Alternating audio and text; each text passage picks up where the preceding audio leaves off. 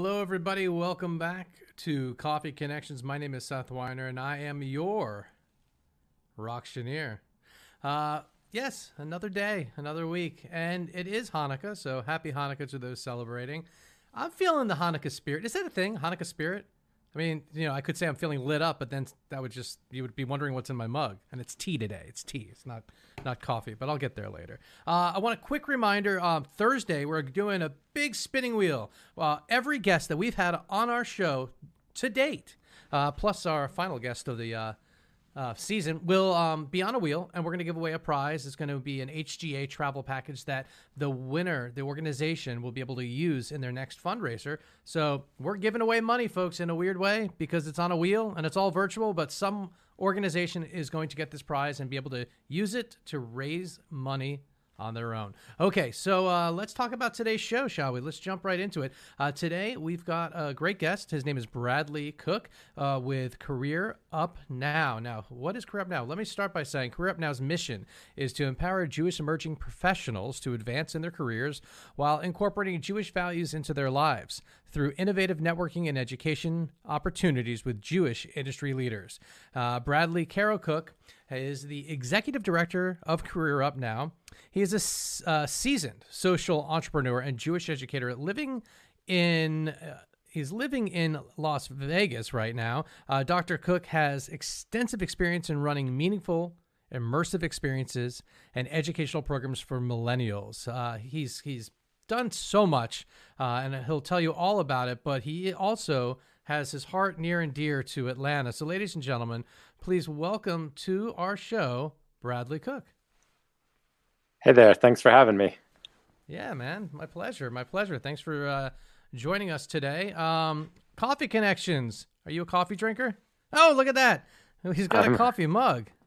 I'm incredibly passionate about coffee, but not for the same reasons, I think, than as most people. Hmm. All right, do tell. So, so on two sides, uh, I I made Aliyah in 2012 from Atlanta and lived in Israel for a number of years, and also went to high school there. And coffee is at the core of Israeli culture, going back to the times that the plans were being made to fight against the British to even claim Israel uh, as a as a homeland. So I've got my uh, Israeli mug aroma here, and so that's uh, the impact of coffee on Israeli culture and Israel is like a major passion point for me. And then the other area that's a super passion point is saying what's happening to all of the coffee waste and what's being done with that and how is that impacting and what, what can we use food waste and with coffee grounds specifically um, one of my uh, career up now young entrepreneurs introduced me to this concept of a circular economy is actually working on creating some of the first products out of coffee beans. So for the Israel side and also for the environmental side, I'm uh, super excited about coffee and I like the flavor. So well, by that, the way, that's good. So wait a second though. You say Israel and coffee. Now, if I think of Israeli coffee, I think Turkish coffee. So uh, Turkish coffee? That's where it started off. I mean, definitely the the Bedouin influence uh, oh, yeah. from from that area led the ground, the deep ground coffee. And it's, it's, you know, people in Israel when they were they were learning in school or in college, it was the the Turkish coffee was the Adderall of uh, of of university students for many many years. Oh my gosh! I mean, even in America, that that's we would we would we would go to uh, International House of Food and uh, have our Turkish coffee, um, and then the reusing of uh, coffee. I mean, I was I here I thought what you were going to say, and then the uh, the the used grounds can be used uh, to make some sort of power or something. It's interesting. So Aaron Feigelman, he has a project called the Kawa Project, and he's actually being mentored by a pretty big guy in the coffee uh, industry in Atlanta.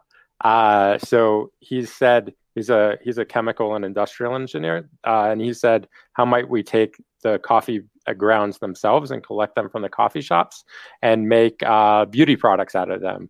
Soap, moisturizers, but actually taking uh, taking it down to its very oil essence so that there's mm-hmm. no scent or flavor or anything else with it and being able to turn that into products that are usable.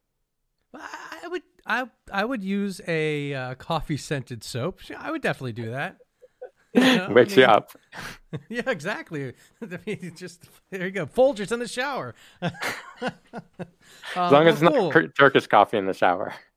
Uh, I really do. I, I I had we used to make Turkish coffee at um in our house in college, and I swear to you, it was so strong. I mean, it was like, yeah, it's just bringing back memories. well, um, let me uh, hand the mic over to you, and can you tell everyone up tell everyone about Career Up Now and anything else you because you got a lot going on. I mean, before you even before you give the mic to you, I want to I want to say this guy's got a lot going on. He just wrote a book. He's got a podcast. So he, this is known. This is territory he's very familiar and comfortable in. Uh, but and and you're an innovator in so many ways. Uh, you have Career Up Now, but you've you've inspired so many others, and you have a a fascinating story of um, your lineage. So there's just so much to get into. I'm going to go ahead and hand the mic to you. Gosh, it's like uh, it's like a, a dog on linoleum. There's a lot of movement, but hopefully it ends up going somewhere. So uh, about Career Up Now, we uh, we create immersive experience and communities uh, for emerging professionals con- to connect with industry leaders. And we do it through what we call personal, professional, and soulful connections.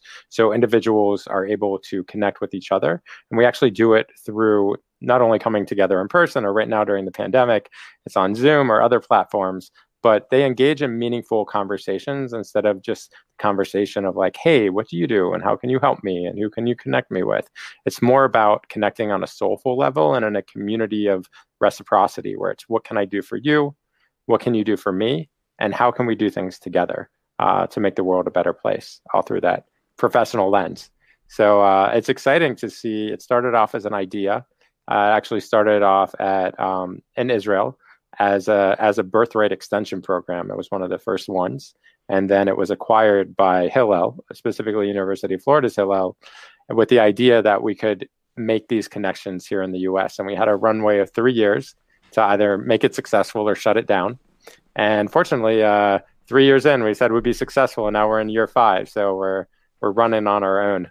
So it's a pretty uh, pretty cool space, and it, it it's my childhood dream. And most people say like, "What do you want to be?" When you're when you're a kid or what do you want to be when you grow up? Some people say doctors attorneys you know our, our community. And i was always like i just want to meet interesting people and mm-hmm. talk to them. And uh, i don't even know if that's a job but i mean i guess it is in this.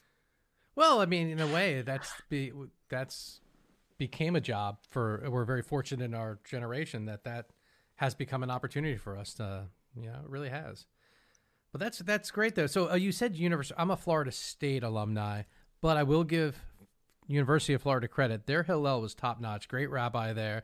Great program director. Um, I had a lot of fun with them when we would did. Uh, I was on the first birthright. Oh, uh, yeah.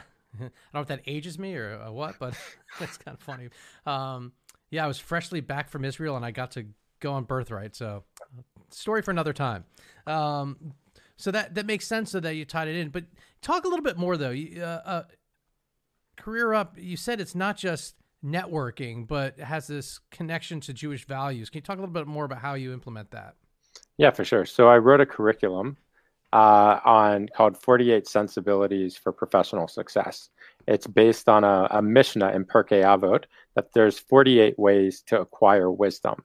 And so these 48 different ways are really ways that people connect to each other now, but it's the idea that the, this was wisdom that was given over to Moses on Mount Sinai. So it's things like having gratitude, humility, constantly learning, uh, appreciating others, citing your sources, giving praise, uh, accepting praise, these different things that help us acquire wisdom. And most of the time, we just look at them as how to be a good person or a smart person, but it actually helps us connect with individuals uh, on a on a meaningful level in order to to gain wisdom from them and also to impart wisdom unto others. Interesting. Yeah, that make. I mean, that's the. I just think it's like uh, you know, the you go into like an oil change, you know, the forty eight steps, you know. 48 point uh, you know program there but but what i like what you said though that resonates the most is that it's not just telling you what uh you know what to get but what what to give as well uh, and that it's a that to, to learn is really a two way thing because at the same time the mentors on the other side they're learning Uh, I mean, you mentioned it in the beginning of the program here how um, you know what the uh, with the coffee, etc., and and the innovative um, programming there. So, yeah, that's uh, it, you started this. How many years ago? You just said it was uh, six years. Was it? So originally, it started in Israel in 2012, based upon the simple Mishnah that says, "Who is wise? One who learns from everyone." And there's a, a, a commentary on it. It's about 400 year old commentary that says uh, that says this isn't just like wise, like going back and forth, uh, just like sharing wisdom, but it's also sharing one's soul with others, being vulnerable and having not just that high level, but opening oneself up to others. So creating an environment where that can be mm-hmm. done has always been a passion area. So created that in 2012, came to the United States in 2014, and uh, just been going since then. And this is a program that is for Jewish individuals, or is, or is it open for everyone? It's interesting. So since it's Jewish values that guide our um, our learning, it's uh, it's open to everyone as long as they're okay hanging with the Jews, uh, which is actually really fascinating because when we first started it, um, I've always been uh, everything that I do is very much an open tent. Uh, but where we really are good at um, getting Jewish uh, young adults involved that are not connected with Jewish life at all, who uh, are maybe even uh, don't even necessarily see themselves as Jewish, but they they see themselves as having Jewish ancestry. And one of the things that's really turned off a lot of these young adults is actually the, the Jewish community itself. Like maybe they didn't get along with others at camp, or they were just never involved, and they always felt like Jewish mm. society or culture was very judgy um, or didn't welcome in their friends. So what we found is by welcoming in individuals of all backgrounds, religions, races, uh, the entire nine yards, and creating that safe space, we're actually able to engage more young adults who would never connect with the Jewish community otherwise. And then with the programming, you also have some program that's specific just for women. Yeah, Good call. So we have a, a, few different programs. One of our cornerstone programs is uh, our Women of Wisdom, and it's actually a really interesting story about how it came about. Most professional organizations, and when we first launched Career Up Now, uh, it recruited a lot of guys. Uh, I think our first Career Up Now event at UCLA was, I think that we had two women and 40 men in that cohort. And I said, gosh, you know, there's there's something wrong here when there's not a balance, when there's not gender equity and there's not a gender balance. And so I asked the question, how might we change that? Uh, so when we launched the program in Atlanta, um, I had the conversation with the the students who were getting involved in the task force and so the ones that design it and i said a major push a major goal of us is going to have a 50-50 at least men and women involved and how can we create something that's really going to resonate with the young women? And we're not having a trouble trouble getting the young men involved. So so how can we do that to create that space? And actually uh, the program that we did with Emory's Hillel was the first completely gender neutral uh, and had gender equality. It was actually a couple more women than men.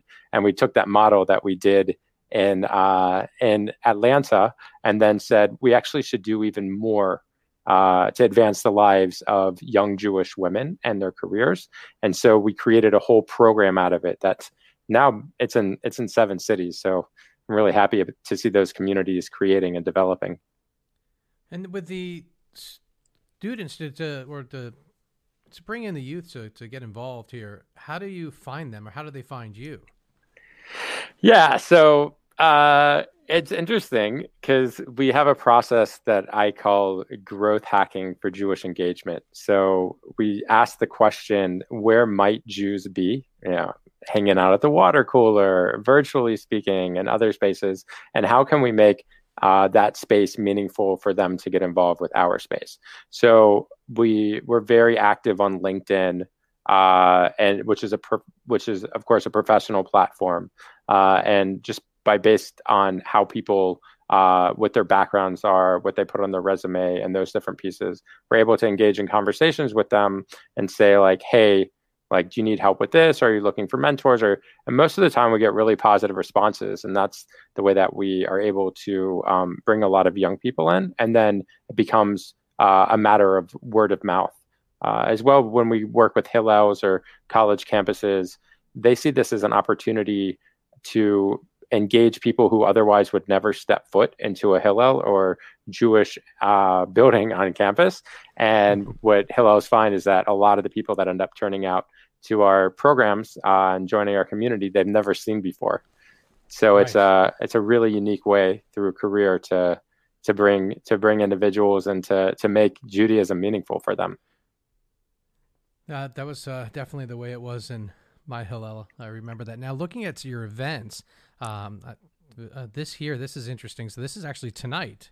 Yeah. Um, talk a little bit about the quest for the lost flame. It's an ex- a virtual escape room, as I say it.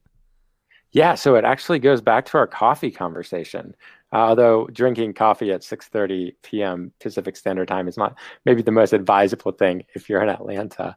Uh, but the idea that we're looking at right now is Zooms. There's this idea of Zoom fatigue. People are just done with Zooms, um, and the question is number one, like how can we create something if it is on Zoom that's very different and interactive in such a way it brings in uh, Zoom joy and Zoom uh, Zoom uh, exuberation, let's say, into the uh, into the experience, and or just not doing it on Zoom. So this one tonight, which I'm super excited about. Uh, it's it has a tour guide slash Jewish educator, and we're going into different places throughout Jerusalem with riddles to solve uh, related to Jewish wisdom and finding the different uh, finding the different objects or tasks. And there's teams so they're, that are broken off into their own breakout rooms that are provided these riddles that provide them more information or historical information about Israel or deeper information into uh, into Jewish wisdom or those pieces, all while getting a taste of Israel. And uh, it's especially interesting because many of the people, many of the young adults that signed up for it have never been to Israel before many of them were planning on going on birthright this year, but that isn't exactly working out, and who so, knows when it will. So they were planning on going birthright, right? But now they have to wait for honeymoon in Israel. There you go. Oh gosh, yeah. Hopefully, hopefully. Uh, but I mean, listen, I'm waiting for divorce Israel. That's uh, not to divorce Israel, but the program. You know, be, just throwing it out there. Just throwing it out there. I did honeymoon Israel. I did birthright. That's just the the natural next in the selection there. Uh, so this sounds interesting though. And, and how many? You have a good number of people pre-registered.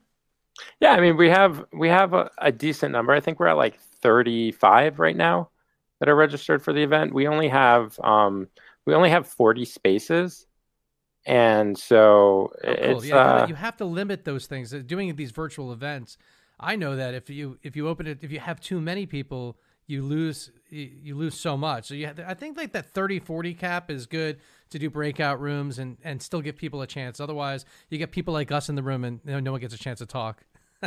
totally, totally, and it, and it's sweet because during this enrollment process, we had both like students that were like oh, I want to do this with my mom, or I want to do this mm. with my brother who's on the other side of the country. Can we be on a team together? I was like, absolutely. And, it, and it's gone both ways. Like our mentors have done the same thing. They signed their kids up for it. Our uh, students have uh, signed their parents up for it. So it's really in a, in a surprising way strengthening a community and relationships that I, I didn't expect to find. Uh, that's well. That's uh, the that's the hidden gems in the lost flame flames, not flames. yeah. um, But we talked. You talked about how you get your young adults involved in these, but how do you find your mentors? Again, on on LinkedIn and word of mouth. I mean, it's uh, it's it's a little it's a little wild, but I mean, we just direct message people and say, hey, we have this mentorship program in Atlanta. Would love to speak with you about for 15 minutes based upon your previous experience. We think you'd be a great mentor. And we get about 25% of people that respond positively and say, yeah, I'd love to get involved with that. We have That's a conversation with them. They sign up, you know. You got Janet. Invite them. Let's not forget Janet, right? Yeah. That's uh, uh, but that's so for those watching or listening. Janet is, uh, I guess, your uh, your virtual assistant on your uh, LinkedIn and whatnot. You're giving away all my secrets. Well, it's coffee talk, you know. It's uh. So hey, speaking of secrets, if you want to hear more of his secrets, I suggest reading his new book, "Choosing Judaism: Thirty Six Stories." What's uh What's the deal with the book? Yeah, I, I appreciate you asking. So I came up with the idea for creating this compilation of stories, 36 of them, because the word convert, uh, ger, is in the Torah 36 times. And there's a major, there's a, a big cultural uh, misunderstanding and prejudice towards individuals who convert to Judaism. Number one, because there's the historical idea that you never identify a person, like once they become Jewish, never call them out or anything else. But there's this kind of like underground passive, like, oh, they're converted, they're not really Jewish. Um, and I feel like when people can share their stories and people can understand where they come, where others come from, that uh, that there's a deeper compassion uh, and empathy towards others. Uh, and at the same time, conversion curriculums are way outdated. There's not a book like ours yet that came out and told the story of so many individuals who have converted to Judaism. And uh, there's a mental health issue as well. Individuals who are converting to Judaism feel like they're at it alone. They're, they're not Jewish. They're entering into a community. They don't realize that thousands of individuals have done this before and having a place where they can go because it's very similar although the stories aren't the same the journeys are similar and even the right. getting turned away three times is very similar and feelings, and that sense of rejection yeah yeah so it's building that and it's interesting is that convert someone that converts to judaism is probably more jewish than someone who was born jewish yeah I mean, it's it's sad it's sad, but I mean, they're they they chose it. Like we're just kind of you know we're born with it. Some are just snipped into it.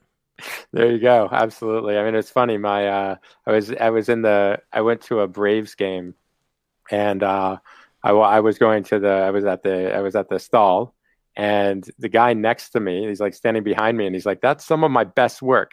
This is when I was a kid, and I ran out of the bathroom, and I was like, "Dad, there's like." somebody stranger danger. Um and he was like he was like brad you know that's your your was your moil. And i was like that's so funny. yeah creepy. Oh my god. That's that's really funny. I mean i i could understand you did the right thing but oh my gosh but imagine the the other people in the bathroom that are like what's going on um, all right. Well, hey, listen. Let's shift gears and talk about fundraising because it costs money to produce these uh, these events. To you've got staff, you've got uh, the programming itself to put together. It's a lot of a lot of work and a lot of time and a lot of effort and a lot of money. Where does Career Up get their money? Where what do you, what tree do you shake? Yeah. So so the first approach that we take is how can we do things for as little cost as possible with the most impact because one of the greatest ways to have money is spend less money. Uh, and that's something that we've really been dedicated to from the beginning. How can we incorporate technology? How can we, you know, a- outsource? How can we have, like you met Janet, uh, how can we do each of those things? So I would say that's like the piece number one. And then the second piece of it is how do we have to, how can we raise our money that, and it's still like a significant amount for our organization. It's not like millions of dollars, but uh, and and how can we run that efficiently? So the way that we've been successful so far is uh, through the connections that we make with individuals who are mentors in the Career Up Now community. Not necessarily them giving significant amounts, although there are individuals that do, um, but more so they connect us with others that either have family foundations or are interested in these areas or connecting us with federations. And since our approach is get people involved, come to our events, mentor, and have that longer trajectory and experience, it becomes a very easy ask because people are already involved at the time that that we go to either their foundation or um, them as individuals. So it's we've never actually done we've never actually done a fundraising event before.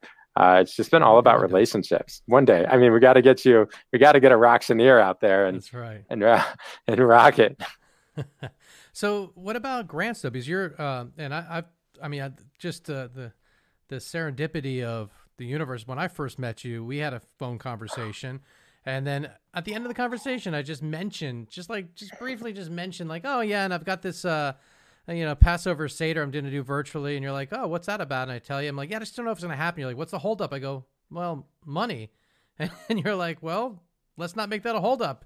And two minutes later, you sent me an application for a grant. And and it went through, and I'm grateful for that because we were able to raise money for Conscious Alliance and help put you know really open up the Passover door essentially and and share the love of food to so many.